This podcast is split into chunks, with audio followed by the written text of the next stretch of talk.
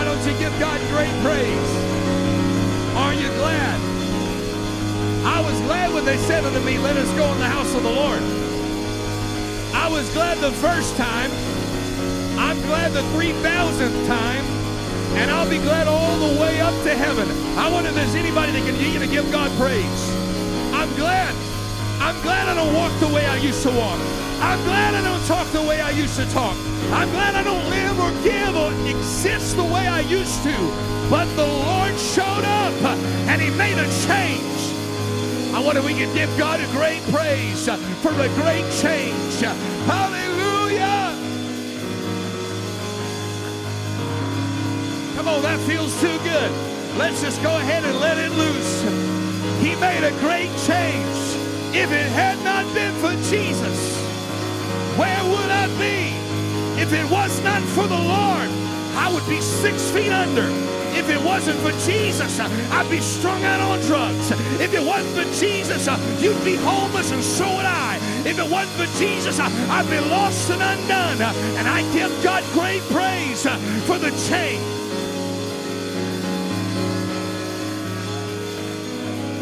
Somebody clap your hands to the Lord. Hallelujah, hallelujah. Amen, amen, amen. Hallelujah. Praise God. Somebody shout, Hallelujah. Amen. It's so good to be with you all here tonight and to be feeling that. You know, we can feel this every service if we want. We just have to go after it. Amen. And when we go after God, amen, He said, Draw nigh unto me, and I'll draw nigh unto you. And so, closeness with God, proximity with God, is a decision. Hallelujah. It is a decision that you and I make. We choose to be close to God. And, uh, and somebody says, Well, I don't feel God. Now, there's seasons like that. But if you want Him, He's as close as the mention of His name, as the one elder put it. He's as close as you just making the decision. At in my spirit, I'm going to put one foot in front of another and I'm going to get close to Him. Hallelujah. If you have your Bibles, we're going to be turning over to the book of Psalms, chapter 27 and verse number 8. Psalms chapter 27 and verse number 8. Amen. Elder Johnson must have taught so good last week that we didn't even need preaching on Sunday. And so hopefully I can come in on this Wednesday and we'll just keep that spirit rolling in Jesus' name. And I'm going to do my best to teach to us here tonight. Psalms 27 and 8, the Bible says, When thou saidest, Seek ye my face, my heart said unto thee, Thy face, Lord, will I seek. When you said, Seek my face, my heart said unto thee, Thy face, Lord, will I seek. And I want to talk to us for a few moments, teach on this subject the progression of a prayer life. The progression of a prayer life. Set down your Bibles and let's lift up our hands and let's just worship the Lord for just a few moments longer. Hallelujah. Father, we love you. We thank you for your word. We thank you for what we feel. Amen. There's a river flowing in this house.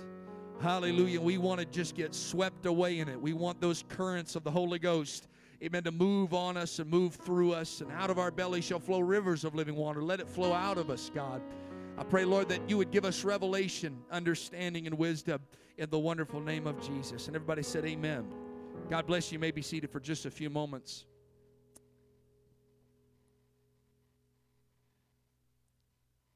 There is a progression of having a prayer life. And I think this is important for all of us to understand that nobody wakes up one morning and they are consumed with holy fire from God.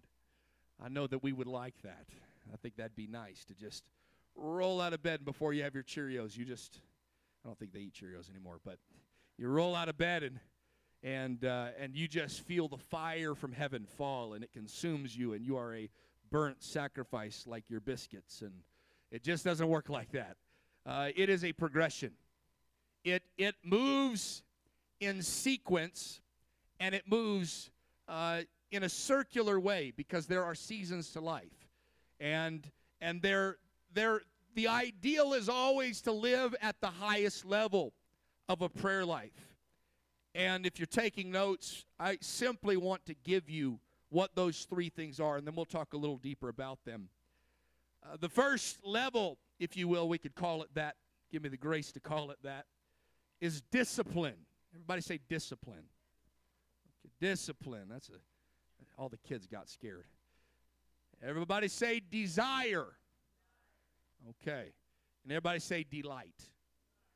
All right, let's put it together. We're going to get a choir going, sisterhood, uh, right here, right now. We're going to get everybody to sing it. Discipline, desire, delight. Okay, you're all hired. Amen. Discipline, desire, and delight. That is the progression of a prayer life. And and there are seasons, and it is cyclical, that sometimes you don't live at the level of delight. And we'll talk about that here tonight uh, before it's all said and done. You don't live at that level. And there's another option. You can jump out of the cycle and you can just stop praying. And there's always a there's always an option and there's always something that pulls at the flesh that would love nothing more than to get you to stop praying. Paul would put it this way that the good that I want to do, I do not. And the evil that I do not want to do is the very thing that I find myself doing. He said, Oh, wretched man that I am, who shall deliver me from the body of this death? And what he is describing there, and he begins to say, I find then another law in my members warring against the law of my mind. And there is a fight and there is a battle in every individual's life, whether they are saved or they are lost. There is a fight between their flesh and the call of the Spirit of God. And there is a pulling from the flesh. And somebody, an old proverb said, Whatever dog you feed will be the dog that wins. And when the flesh is pulling, and we begin to feed our flesh, and we begin to uh, we begin to deposit into our flesh, and we weaken our spirit, and we weaken our resolve. That flesh would love nothing better than to get you to stop praying. It will war. It will wrestle. It will beat you down if it can, because it knows that the only way that I can that I can overcome as being the carnal, as being the flesh, amen, is to stop this individual from getting in the spirit. The moment that the individual steps out of, amen, the the, the fleshly realm and they begin to move into the spirit realm. And this is what Paul would say I thank God through Jesus Christ our Lord. And he was saying, I've got all this wickedness in my flesh and it wants to tear me down and it wants me to live a life of sin and it wants me to live in this base of existence.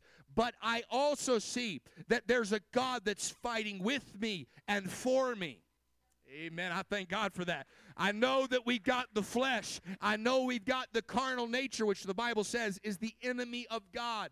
But there's also a god in heaven that in spite of it all he loves us. I thank god for that. Somebody ought to clap their hands he loves us too much to let us stay carnal. God loves us too much for us to stay in this base of, of just barely making it, barely surviving. I, I do not believe it's the will of God for you to scrape your way into heaven. Crawl in. On, and, and, and there's so many people say, well, I'm, I'm going to make it by the skin of my teeth. Well, if you got skin on your teeth, you need to find a toothbrush and and everybody said amen. but but there is there's there's that thought process. I'll just barely make it. And and I would never want to risk that, just barely making it. Um, not to mention, it's not just about going to heaven. It's about falling in love with Jesus and knowing God and and living for him and worshiping him for all of eternity. I don't want to just barely scrape in and go, "Man, I'm so glad I made it." Who are you? I want to get there and go, man, I've been waiting to talk to you. I push Peter out of the way, push Paul out of the way, kick David in the tailbone and say, where's Jesus at? Amen. That's what I want to get to. But but there is that flesh that will try to get you off track. Amen. And it will always be there. But the way that we conquer the flesh, the way that we conquer the, the carnal mind, the carnal man, is we must get in the spirit. We must get ourselves out of the flesh, and the only way that works is through prayer. And uh, here in the near future, we're going to talk about intercessory prayer. And we're gonna we're gonna delve into into that, amen. Praying in the Holy Ghost, praying in the Spirit.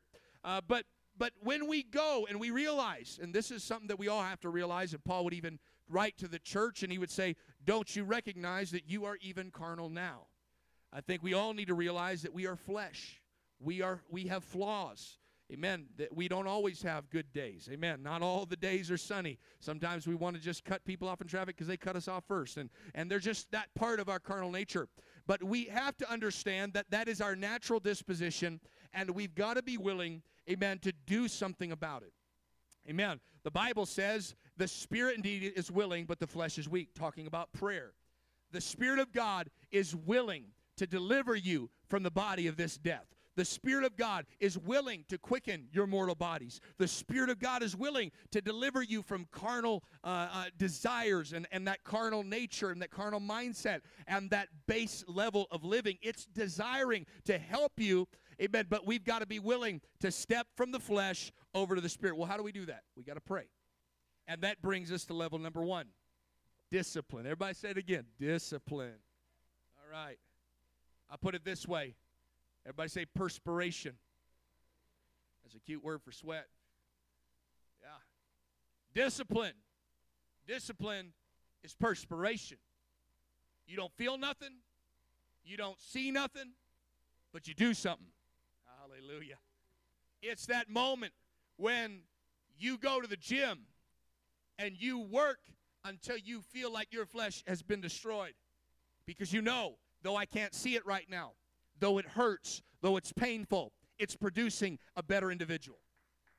Amen. It gets you to get on that treadmill and begin to move. I mean, maybe I just need to talk about exercise. I don't know. It's this quarantine that got me thinking about it. But but when when we think about the fact that we go and we do these things and you don't see the results right away, but you do it anyway. You show up to work because you're a disciplined individual. You show up early. You show up, amen, with, with the right work ethic. You work hard and you don't see that paycheck right, right away. You don't see that salary right away. You go to work in faith knowing that that boss is faithful and he's going to pay you and that boss is going to take care of you. And you just do it because you know it's right. You take the Nike slogan and you just do it. You get in there, you hear the call you pick up the phone and you answer it and you begin to talk back.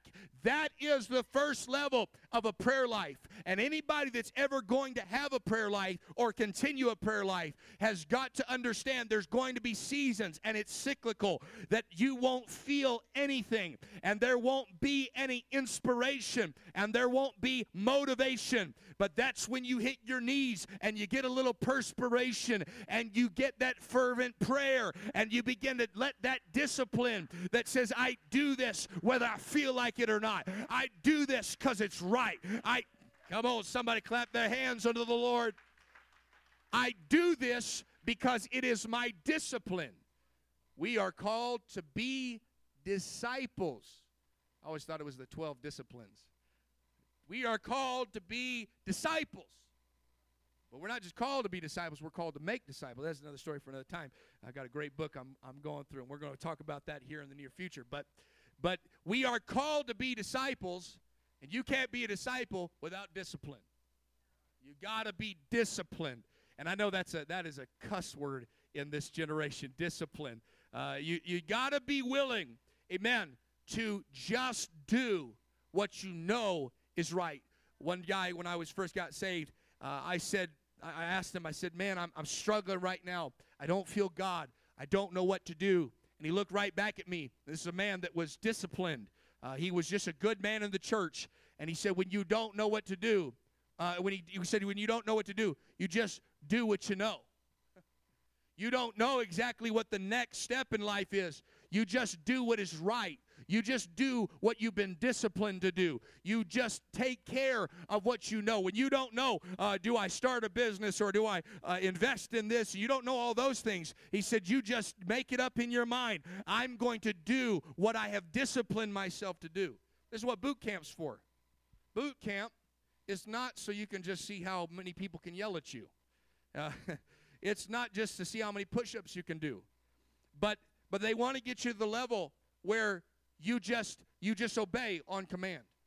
You do, and we've got soldiers and veterans here that you just do what the, what the commanding officer has told you to do. It's called discipline. You've got yourself to that place. And so when we look at our opening text here today, the Bible says, When thou saidst, Seek my face, my heart said unto thee, Thy face, Lord, will I seek. And there's a couple things there that I want to bring out. First and foremost, no man has seen God face to face and lived. And so God called to David with an impossible request Seek my face. And David, he may not have felt it at that moment, knowing it was an impossible task, knowing that there was just, I just don't know how we're going to make it happen. But David made a conscious decision that I am going to seek your face. And everyone that's disciplined, it is not a feeling, it is not an emotion, it is a decision that you make. Amen. If you get up at five in the morning every morning, it is not something you necessarily feel, but you have disciplined yourself. You made the conscious decision. I love a message that Brother Booker preached one time. I made this decision when I was in my right mind. And, and it's much like that situation and that, that, that understanding of boot camp that you, while you're there and you're in your right mind, you are made the decision i'm going to be a soldier and i'm going to do what is told so that when you get in the battle and and there's bullets flying everywhere you don't have to think about it. You just do what is told because you've disciplined yourself. You made a conscious decision i'm going to pray. You made a conscious decision i'm going to hit my knees and i'm going to talk to god for just a few moments. In that discipline we've talked about some disciplines when we talked about different patterns it's that discipline that schedules a time it's that discipline that sets the place. It's that discipline that, as Jesus would say, it shuts the door. It gets rid of all of the external things. It is that discipline that we talked about where Joshua goes in to the tent of the Lord and he spends his time in the tent. If you have your Bibles, Exodus 24 and 12.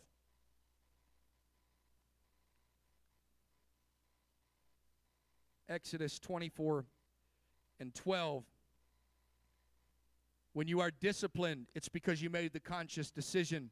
If God is calling to you, if you know it's the right thing to pray, you have made the decision. That's what I'm going to do. I'm going to put this as a part of my discipline. Exodus 24 and 12, the Bible says, And the Lord said unto Moses, Come up to me into the mountain, be there, and I will give thee tables of stone and the law and commandments which I have written that thou mayest teach them. Verse 13. And Moses rose up, and his minister Joshua and Moses went up to the Mount of God.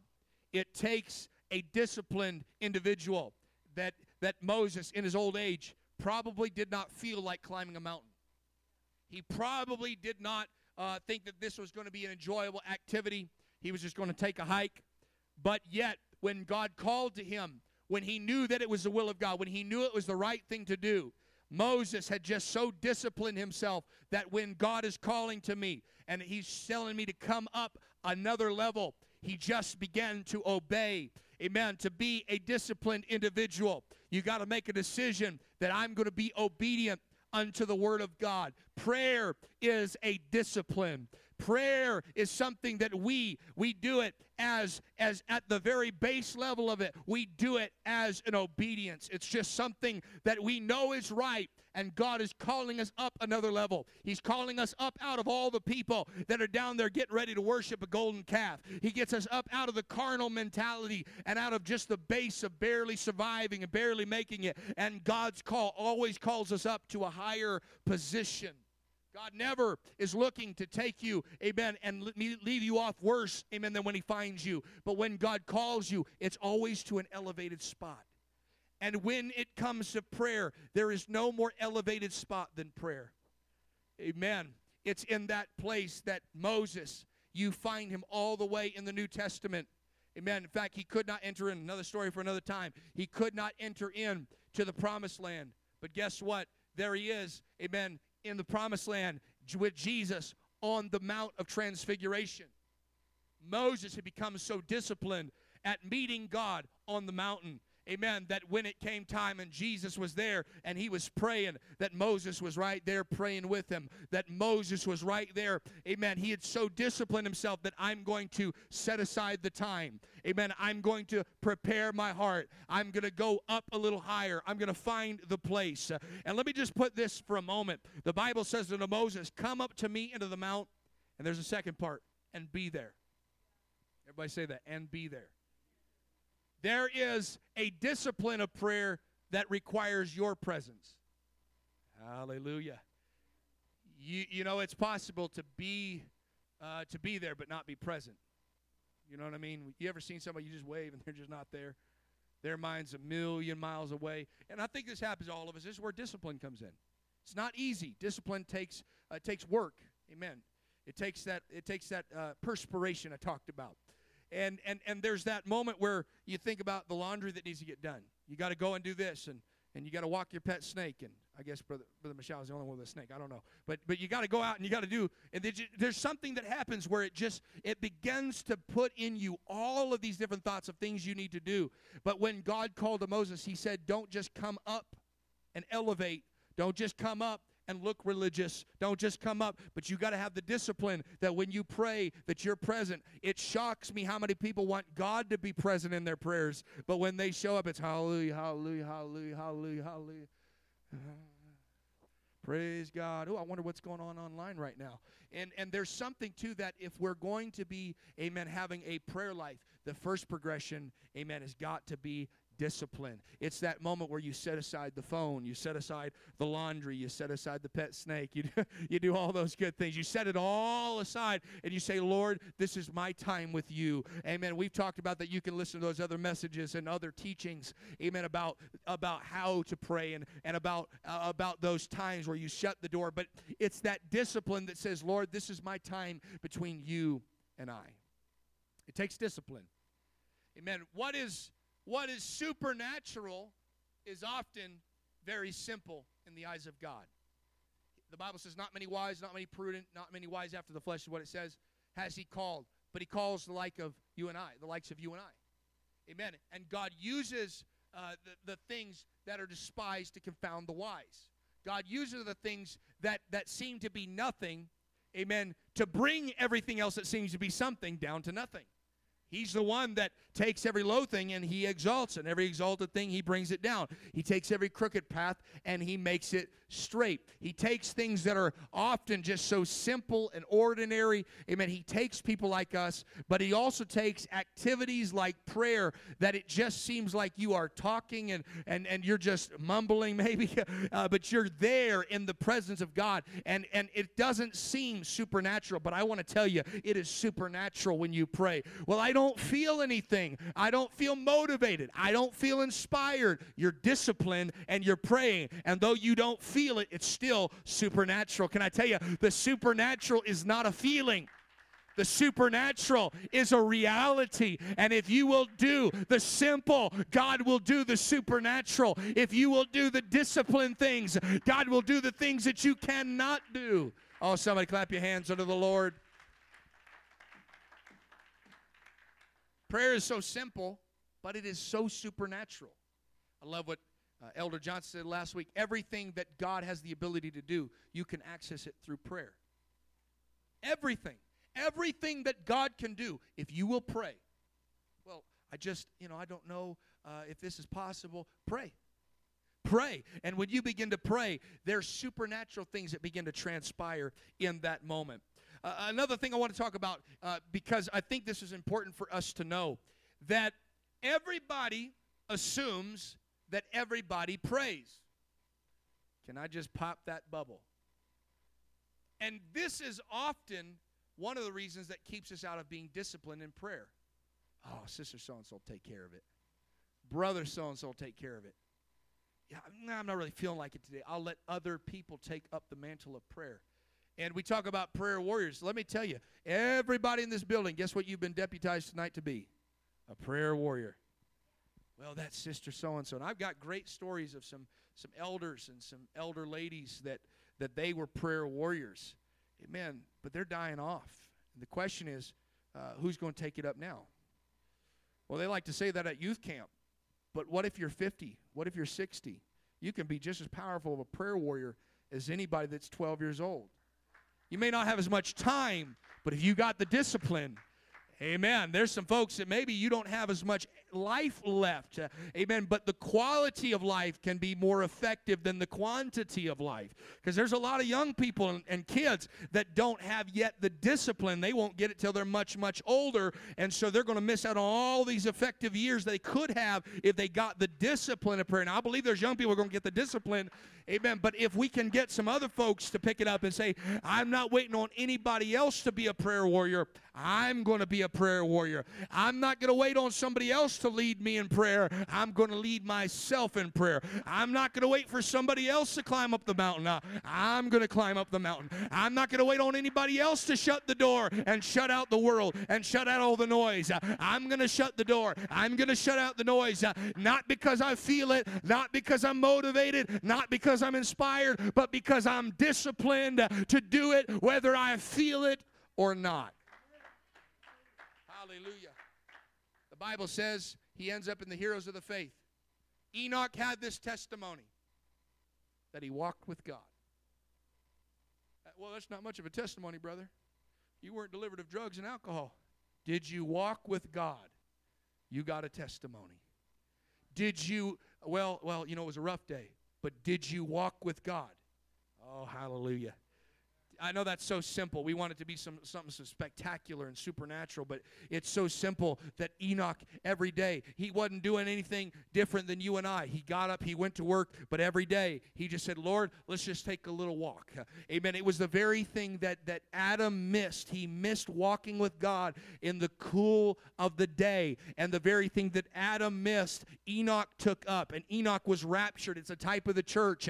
Amen. Church, we are called to walk with him. It's a discipline. Every day we just get in that garden and we begin to walk with Him. Amen. And, and you want to know what church is going to be taken away from the world. Amen. What church is going to be raptured? It's not the lethargic church. It's not the apathetic church. It's the church that says, I'm just going to walk with Him. Well, I don't feel him. Right now, I don't see him. But I'm just going to know that I'm going to walk with God. And man, it's not a race, it's not a run. I'm not trying to beat anybody. I've just got the discipline that today I'm going to get up. I don't feel it, but I'm disciplined. And I'm going to feel after him. I'm going to seek his face because I, I heard his voice say, Seek my face. Somebody lift up your hands and let's pray for just a moment. Come on, there's some discipline that's coming, amen, in this house. And it's not, this is not a correction of anybody, but it's a good discipline. It's a discipline that says, amen, you can get up every day. And if it's five minutes, if it's 10 minutes, if it's an hour, if it's three hours, you get up and you just begin to walk with God. If you don't have any other testimony, you never sang a solo, you never preached a message, uh, you never ushered in the back, uh, you got up and you walk with God. Uh, you got up and you served God. It is, it's a testimony. I feel the Holy Ghost Hallelujah. I feel Jesus. It's a testimony. Amen. Don't assume everybody else is doing it. Amen. As if somehow that'll inspire us. I found it doesn't inspire people, it actually detracts them. Well, if everybody's doing it, I don't need to. You need to assume that no one else is praying and that if it's not if it's going to get done, it's going to be you doing it. if prayer is going to happen, it's going to be my responsibility. That's what disciplined people say. Amen. I'm not waiting on somebody else because they may not take care of it. So I'm going to get up and I'm going to take care of it and I'm going to pray. And if everybody had that mindset, guess what? We would have a 100% participation of a church that prays. And you want to know what church gets raptured? The church that walks with God. You want to know the church that grows? The church that walks with God. You want to know the church that expands, uh, amen, and, and is a blessing across the world? It's the church that walks with God, that's disciplined. Amen. So many people, and let me just say this. I, I don't want to spend too much time on this because I don't want to keep you here all night. But but if you have disorder in your life, start, you know, somebody said start by making your bed. Simple. I know that doesn't sound spiritual. Start by doing something every day that's a discipline. Brush your teeth many times a day, but but just start doing something. Just do what you can. Do one thing and I know this sounds, some people, oh, we're so far beyond that. Okay, that's great, great for you. But for some of us, when we first got saved, it was a, it was a, it was an all-out assault to try to get discipline in one area. Well, guess what? If you come in and all you do is say, All right, I'm going to get up in the morning or I'm going to stay up late at night and I'm going to read one page of my Bible. I'm going to read one chapter and then I'm going to pray right before it and I'm going to pray right after. It might be five minutes, but you're disciplining yourself that if I do nothing else today, I'm going to just do a simple making my bed in the Spirit and I'm going to read that word and I'm going to pray before and I'm going to say, God, give me understanding. And afterwards, I'm going to see, maybe if I see something there, I'm going to pray about it. God, help me to be more faithful. God, help me to be more committed. God, help me to be more disciplined. So many people want the grandiose, but it's a layer. Life is layers, and it's line upon line and precept upon precept. And as we do the little things, amen, life is not made up of great things. It's made up of a whole lot of little decisions and little things. And, and the, the great people, somebody said it this way, I, I quoted it before, but greatness doesn't happen in a day, it happens daily. It's line upon line and precept upon precept. Everybody said desire. Desire is where I'd say motivation So you move beyond perspiration. And, uh, and then you move into this next level of a prayer life, and it's desire. Now it's no longer you're just doing it because you know it's right. You're not just doing it because of duty. You're now doing it because there's a desire, and that desire stems from some level of motivation. And, and there's a few motivators in life. There's really two main motivators in life, and I don't have time to talk about both of them but there's love and fear. Those are the two major motivators in life. Uh, when you are uh, when you are hungry, you are motivated to get food. Uh, probably not out of love. Maybe you love food. That might be the case. But often it's a internal, uh, instinctual thing. You are motivated that if I don't eat, I will die. I promise. If we don't eat, we'll all survive. We've ate enough through the coronavirus. But there is that motivation, and that motivator is fear or love. And the same is true with prayer and having a prayer life when you get to this level of desire or motivation. It's either a desire of fear, and this is often when we have crisis. And this is what my pastor always called crisis oriented Christians that they pray when they get motivation. And God would love to give them the next level where it's not crisis, it's opportunity, it's potential. There's something available to you. There's something that could be uh, that could be acquired in this moment. There's something that could be affected, or as the Bible would say, availeth much. There's something that can be productive in this moment, and that could be out of love for going deeper into the things of God.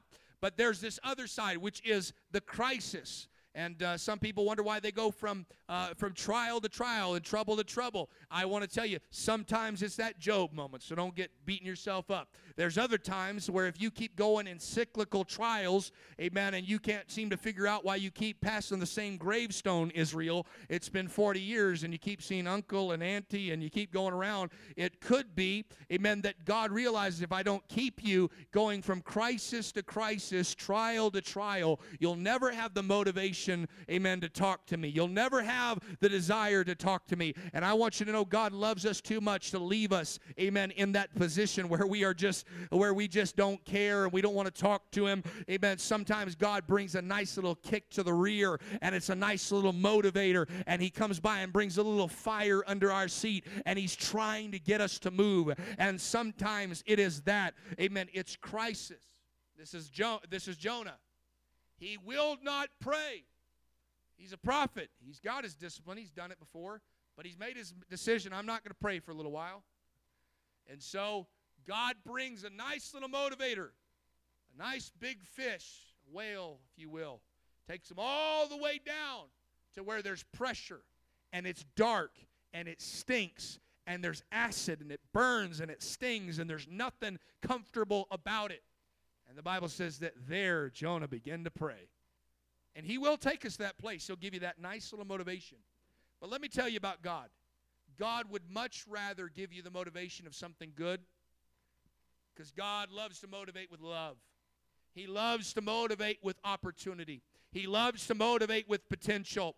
He loves to say, hey, I want you to know that there is a land flowing with milk and honey. And all you've got to do is go after it. All you've got to do is seek my face. Uh, and I've got great things for you. Amen.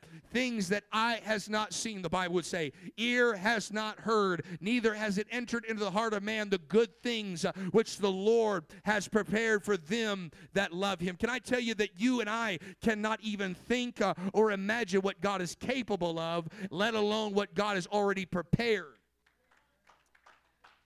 Can I give somebody some motivation here tonight? Let me be your motivational speaker. Everybody stand up and say, I am who God says. Okay, no, we're going to talk about real motivation. Real motivation is God saying, I got more for you. If you would just step in the Spirit Amen. If you would just keep walking, amen, another 15 minutes. Uh, amen. Maybe your discipline of prayer is 15 minutes, uh, but God says, let me give you a little motivation after that discipline that says, go a little further thence. Uh, and as Jesus went a little further thence, uh, there were great drops of blood. Uh, can I tell you, amen, he looked at his disciples and said, could you not pray with me one more hour? If they'd have prayed with him one more hour, who knows uh, what revelations they would have seen. Peter, James, and John, he said, if you'll come up with me into this Mount of Transfiguration, I'll show you wonderful things. I'll show you powerful things. They were the only people to ever see God. His raiment did shine white and glistening. They got a revelation nobody else had. Amen. Because they took that little motivation, they took that little bit. God said, If you'll come up with me a little higher, I got something more for you. You can't even fathom. Can I help somebody? You and I can't even fathom what God would do if we just went a few longer steps in prayer. Uh, if we just let God lead us uh, and motivate us and give us a little desire to go just a little further thence in our prayer life. Amen. It's in that moment that, that God, in that discipline, after you've already gone, because I want to help you, this is, this, this is a cycle. That, that, that desire, yes, I do believe sometimes crisis will come and sometimes God will speak to you at church and, and, and He'll give you that little motivation. But often it's that person that if you want to see this keep being a cycle in your life where He keeps bringing it to you, it's as you go through the, just the discipline prayer where you don't feel nothing, that all of a sudden you've been praying for 15 minutes, you haven't felt nothing, and then God will begin to start speaking to you, uh, and God will start giving you words. Uh, and what will happen is there will be a desire start coming out of that just discipline prayer that now you start seeing there's results, uh, amen, due to my investment of prayer. Quoted this verse last week but Psalms 42 and 7. The Bible says, Deep calleth unto deep at the noise of thy waterspouts. All thy waves and thy billows are gone over me. We talked a little bit about the fact that you can determine your depth based on what calls to you. But there's another thing to this that God, when you get into that, you move from just uh, you move from just uh, being carnal to where you just get to that discipline. I'm just going to pray. It's maybe five minutes. You just get in there because you know it's right, and you just shut the door for five, ten minutes, and you're just doing the discipline prayer. The next progression is He starts putting desire there, and what happens is God starts calling unto you, and He says, Come a little further. He says, Come a little deeper. And as you heed that voice, amen, you get deeper and deeper and deeper. Psalms 42 and 1. The Bible says, As the hart panteth after the water brooks, so my soul panteth after thee, O God. My soul thirsteth for God, for the living God. When shall I come and appear before God? Amen. What happens when you get beyond, amen, and you just do the disciplined prayer is eventually you start getting that desire to pray uh, because there's that motivation that you know when I start praying, I may not feel anything at first, uh, but all of a sudden as I get a little deeper, deep's going to call into me. It's going to bring me a little deeper and it's going to create a vacuum Amen. It's going to create that that just having the discipline of prayer creates the habit of prayer creates a vacuum. And and now you've got this little vacuum in your life that only prayer can satisfy. And now you have that feeling of David that says, as the hart or the deer pants after the water, so my soul it longs after God. And he says, My soul thirsteth for God. Has anybody ever felt that? You been you you you just you just prayed, amen. And and there's something that starts to rise up in you. You just desire to pray again. You desire to pray a little more. I want to tell you that's where the motivation and desire comes in. That's the next progression of having a prayer life that that that at first it was real hard to get the discipline and you didn't feel anything for the first few minutes and you didn't feel anything for the first few weeks, but now if you go a day without praying, you feel it. And it's like your bones have dried up and it's like your soul is dehydrated and, it begins to cry out. That vacuum begins to cry out and say, Lord, I want more of you. I've got to have that moment. And it begins to ask and beg the question. Your spirit begins to cry out. Your soul begins to cry out, When shall I come before the living God? Something happens when you just do the disciplined prayer that if you miss it for a moment, your soul says, I got that desire. I want to get back in His presence. I just want to know when's the next time that I can pray. When's the next time I can go to church? When's the next time I can worship God? what we felt on Sunday, uh, it comes to my mind, uh, Lord, uh, when's the next time uh, you're going to move like that? Uh, there's something that motivates me, uh, there's something desire that comes up in me, and deep begins to call. Oh, somebody lift up your hands and let's pray. Come on, that desire it might come out of crisis for some folks, uh, amen. But if you have that discipline, it'll come as potential and opportunity. It'll come as that vacuum, uh, and it'll say, Look what God did the last time you prayed. And there'll be that motivation to do it again. When you have that desire, it's because you started seeing results. Amen. Has anybody ever prayed and God started working? Amen. I hope everybody can say that. If not, I want you to pray again. Amen. Pray again until something happens. But there's something about that when you when you pray and God does it. And it's like, man, I just got done praying, but maybe I should hit my knees again start praying for some other stuff. Because there's that motivation, there's that desire. Amen. Deep calls unto deep. There's something about there's something about getting deeper, Brother Jonathan. You you you become a little less satisfied with the shallow. There's something about this is why some people they they get to a certain depth in God and then they start to back out and then they then they get frustrated because they don't feel God like they used to.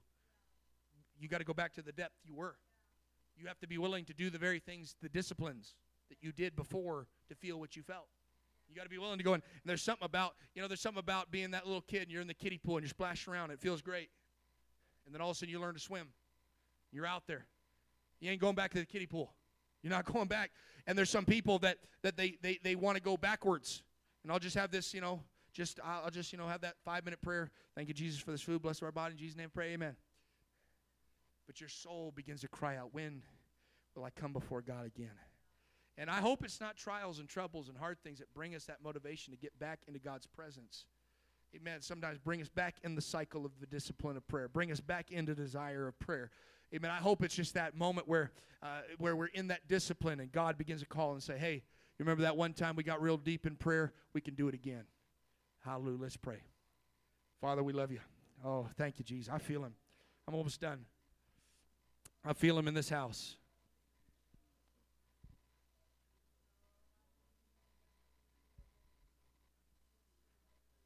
The more you pray, the more you will want to pray. The more you go to church, the more you will want to go to church. Somebody said the problem with missing church is eventually you won't miss it. problem with missing prayers, eventually you won't miss it. There's something about praying more. Somebody wants to know what's the secret of a prayer life? Just keep praying. Keep praying. You may not have explosive moments every day, but there will be those times. And that leads us to the next part. Number three, everybody say delight. All right. We've got We've got discipline. That's perspiration. You just do it because you know it's right. Amen. You've got desire. There's some level of motivation, whether it is fear or love, whether it is trials and tribulations, or it's opportunities, potential results. And then finally, there's delight. This is inspiration. This is where prayer becomes a joy. It's just joy. It, it's, it's, it's something that pleases you highly. It affects you with great pleasure. Prayer is no longer, if I could put it this way, although, yes, it's still a discipline, it doesn't feel like a discipline. It's no longer a burden, it's now something that we crave. It's no longer just when I feel motivated, it's now an addiction that I can't live without. That is, I want to say, the highest level, amen, of a prayer life, where it is a delight to you and I. Job chapter 22 and verse 25. I could have read other verses, but I'm just going to read these ones here today. The Bible says, Yea, the Almighty shall be thy defense, and thou shalt have plenty of silver. The verse before talk about you're going to be loaded with gold. Okay? For then thou shalt have thy delight in the Almighty, and shalt lift up thy face unto God. And delight is that place where even after God has performed every miracle in your life, He's blessed you with everything that He could bless you with. That level of, of, of prayer life, amen, delight goes beyond just discipline and duty, it goes beyond desire and motivation, but delight goes even further beyond everything else that we would find in life called need. There comes a point where you can even reach. Amen. This was not uh, necessarily something that was going to happen, but it was something that was said that at, there could even come a moment like this amen, that you can have God as your defense. You don't have to worry about enemies anywhere. anywhere. How, how many would love to have that where you don't have to worry about the devil ever coming in and then breaking over your fence? Amen. Uh, that, that you could have plenty of silver and gold. Who would like to be so blessed that you just, you can pave uh, the roads of Carson City with silver and gold? You got so much, amen. He said you got gold dust you just throwing around your house. It's like, it's like confetti. You just, you're just doing something. You don't even care. It's just going everywhere. Uh, how many would like to be that blessed where God just comes in and He blesses you. Okay. But I got a question for everybody says, Lord, let it be me. I hope we all, I hope everybody in Apostolic Revival Center has that where God just kicks over every devil that comes in your way and He just blesses you every time you need blessing. Every time you need healing, He just heals you. Every time you pray for something, He just pray, He just answers. But here's the question. If God did that, would he be your would he still be your delight? If you never had another bill, would he still be your delight? If you never had a hospital visit, would he still be your delight? If you never had a worry in your life, never had a trouble, never had a trial, never had a need, would God be your delight? The individual that can answer yes and answer it honestly from their soul, I believe that's the individual God's going to bless. Amen. God's going to help. God's going to elevate. Delight goes beyond need. Amen. And delight says, even when I have all that I need, even when I have all that I want, even when I have all that I ask, I still want God to be my delight. I prayed and God answered. I prayed and God blessed. I prayed and God healed. I don't have anything left to pray for. I pray for everybody else. They got blessed, healed, delivered, set free. The entire city speaks in tongues and is baptized in Jesus' name. Amen. And at that point, I made it up in my mind. I still hit my knees and I pray for no other reason than God is my delight. Oh, I wish somebody would stand and clap your hands and magnify him. God, if you never did another thing, uh, if I never, ever, ever had another blessing, uh, if I never had another healing, uh, you would still be my delight. Man, it goes both ways, though. What if you were broke? What if you had, what if you were sick? And that's a reality of life. What if everything was going wrong? I know we pray for needs. I know we pray for discipline. I know we pray because we got motivation. But did you know, even at that level? Because I don't believe in, the Bible says that, that, that life is but a few days and full of trouble. I don't think there's anybody. They crucified Jesus. I don't think there's anybody that's going to get out of this life unscathed. Amen. That's a great little verse, but I don't necessarily see it where we don't have to worry about anything. But but did you know you can still reach to light? You can still reach to light here on earth. Psalms 1 and 1.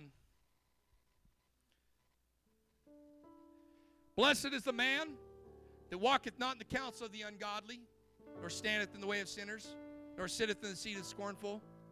But his delight is in the law of the Lord. And in his law does he meditate day and night. And this person doesn't get wrapped up. The Bible says that, that every soldier, every good soldier of the Lord, does not entangle himself with the affairs of this life. That he may please him that has called him to be a soldier. Church, we, we don't got to get involved and wrapped up in all this junk in the world. I do understand we got to be we got to know what's going on and we got to be wise of the times. I get that. But but but somewhere we got to just say, "All right, God, this is your world. You're God, I'm not." Amen. We also got to make sure we don't make, make ourselves a stumbling block for other people. We don't stand in the way of the ungodly. We don't sit in the counsel of the ungodly. We don't stand in the way of sinners. We don't sit in the seat of the scornful. Another message for another time. But our delight is in the law of the Lord. And in his law do we meditate day and night. And the Bible says, And he shall be like a tree planted by the rivers of water. His delight is unto the Lord. And guess what? He becomes an individual that's planted, that's rooted. And he brings forth fruit in his season. His leaf also shall not wither, and whatsoever he doeth shall prosper. Amen. When we go from just doing uh, our prayer and we just pray because it's our discipline, that's right. That's a great, that's a first level. We need to be there. We all have that. And we might come around to it where now it's just, I might just be praying because it's my discipline, but I'm not going back to the flesh. If I have to go back to discipline, it's discipline. But then I'm going to move to desire. And it might be that God just lit a fire under me, or it could be that God said, I got more for you, but I'm going to pray a little longer. I'm going to pray a little deeper until finally I come to this next place uh, where I'm delighting in the Lord, and in His law do I meditate day and night. Uh, and I find myself a place uh, where I'm planted, and when I get planted, I have all the water I need. Uh, when I get planted, I produce all the fruit I need to produce. When I get planted, nothing withers. When I get planted, everything that I do shall prosper. When you get to that level of delight, it seems like everything your hand touches is blessed. Everything that you put your spirit into, everything you do in the name of the Lord seems to prosper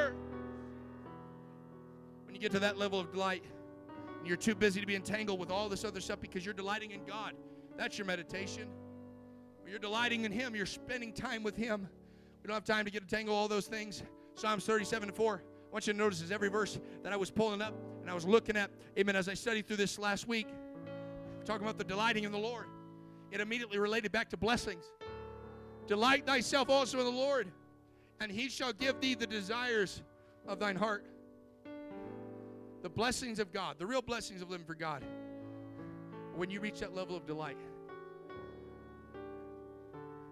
You know, there's that moment where it's you gotta you gotta hang out.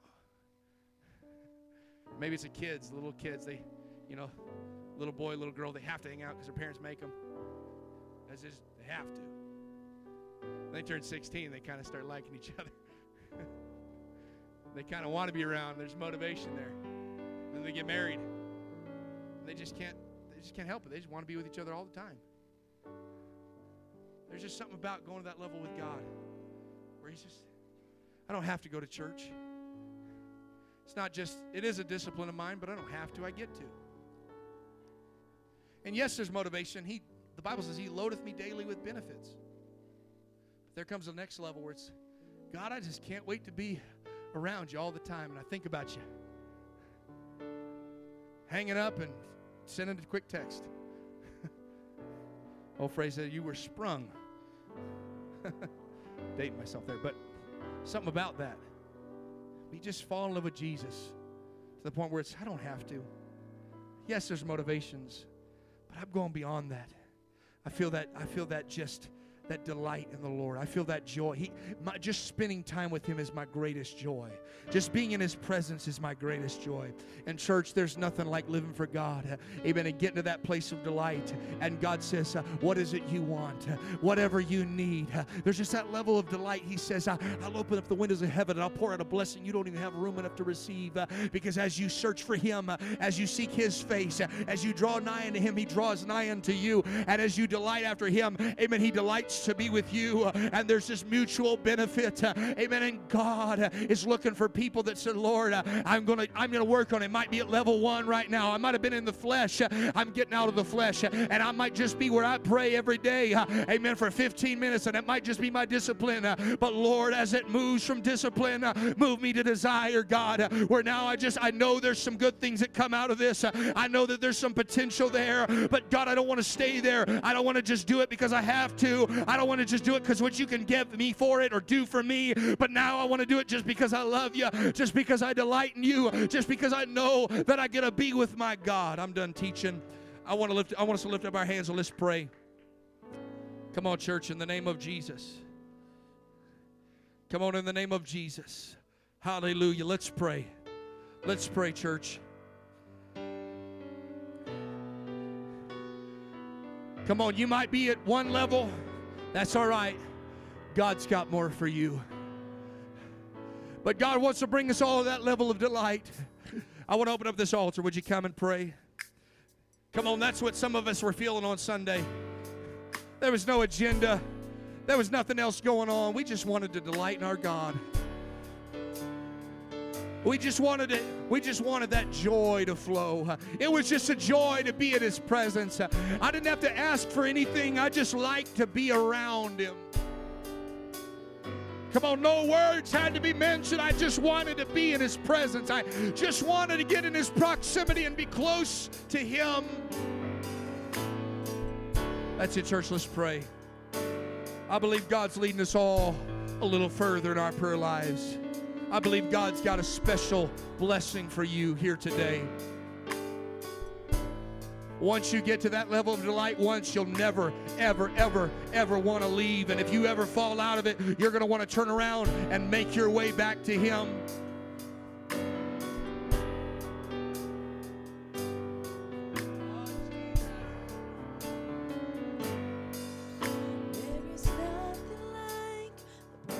Come on, does anybody just love God? Does anybody just love God? If he never does another thing, I just, I delight in the Lord.